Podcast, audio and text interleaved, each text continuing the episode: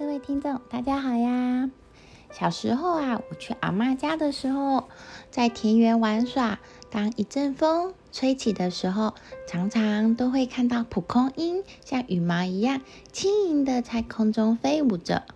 蒲公英长得很像羽毛，白白的，很轻很轻，一碰就会散掉。这样轻盈小巧的植物，你们知道它竟然会防水吗？而且还是具有高药用价值的中药材之一哦。那么，这小小可爱的蒲公英为什么可以防水呢？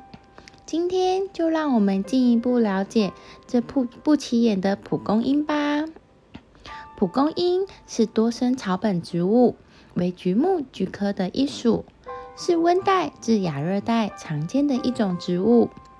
蒲公英的花语为“我在远处为你的幸福而祈祷”。蒲公英是一个雌雄同株的植物，开花后呈现黄色的是花盘，上面有大量的雌雄蕊，到结果后会掉落，种子上就会长出了绒毛，绒球通常为白色，是蒲公英种子靠风传播的工具。蒲公英为什么可以防水呢？一颗蒲公英由根、茎、叶、花组成，叶呈倒卵状披针形、倒披针形或是长圆状披针形，就像是被风吹得反秃的那个伞一样。一朵花结的果有数百颗。而种子上长出来的绒毛，在种子成熟之前都密切的靠在一起，所以呢才会造成防水的现象哟。大多数人小时候应该都有吹过蒲公英吧？觉得很好玩。蒲公英除了具有观赏性好玩外，你知道它还具有高药用价值吗？在中国至世界的许多地区。蒲公英呢，因为有很多的用处，才被引进至别处，可以作为食物或是草药。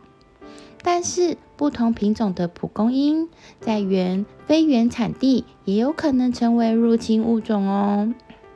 早春的嫩蒲公英也是一种野菜，嫩蒲公英可以凉拌、烧汤或是炒熟。欧洲人在中世纪时就已经用蒲公英花来酿酒。蒲公英的叶子含有很多的维生素 A 和维生素 C。蜜蜂也常到蒲公英采集花粉和蜜糖。蒲公英还可以泡茶。蒲公英茶用的是切细后的干燥的根或是叶子，含有丰富的维生素和矿物质。而且呢，来源广泛，物美价廉。蒲公英泡水喝，可以美容养颜、增强免疫力等等的功能。除了食用外，蒲公英还可列入中药。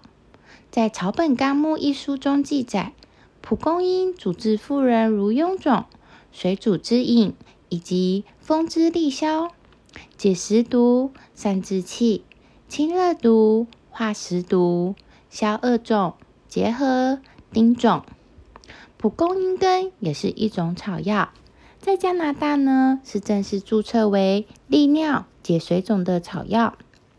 在中医理论上，蒲公英好处很多，但是并不是任何人都可以喝蒲公英茶或是食用蒲公英哟，因为呢，蒲公英属于阴凉性。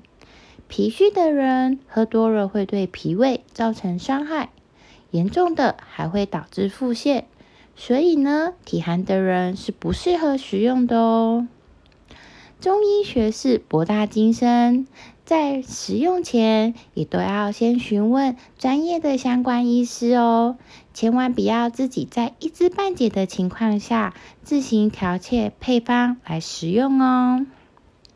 今天的蒲公英冷知识就先说到这里，我们下次见啦，拜拜。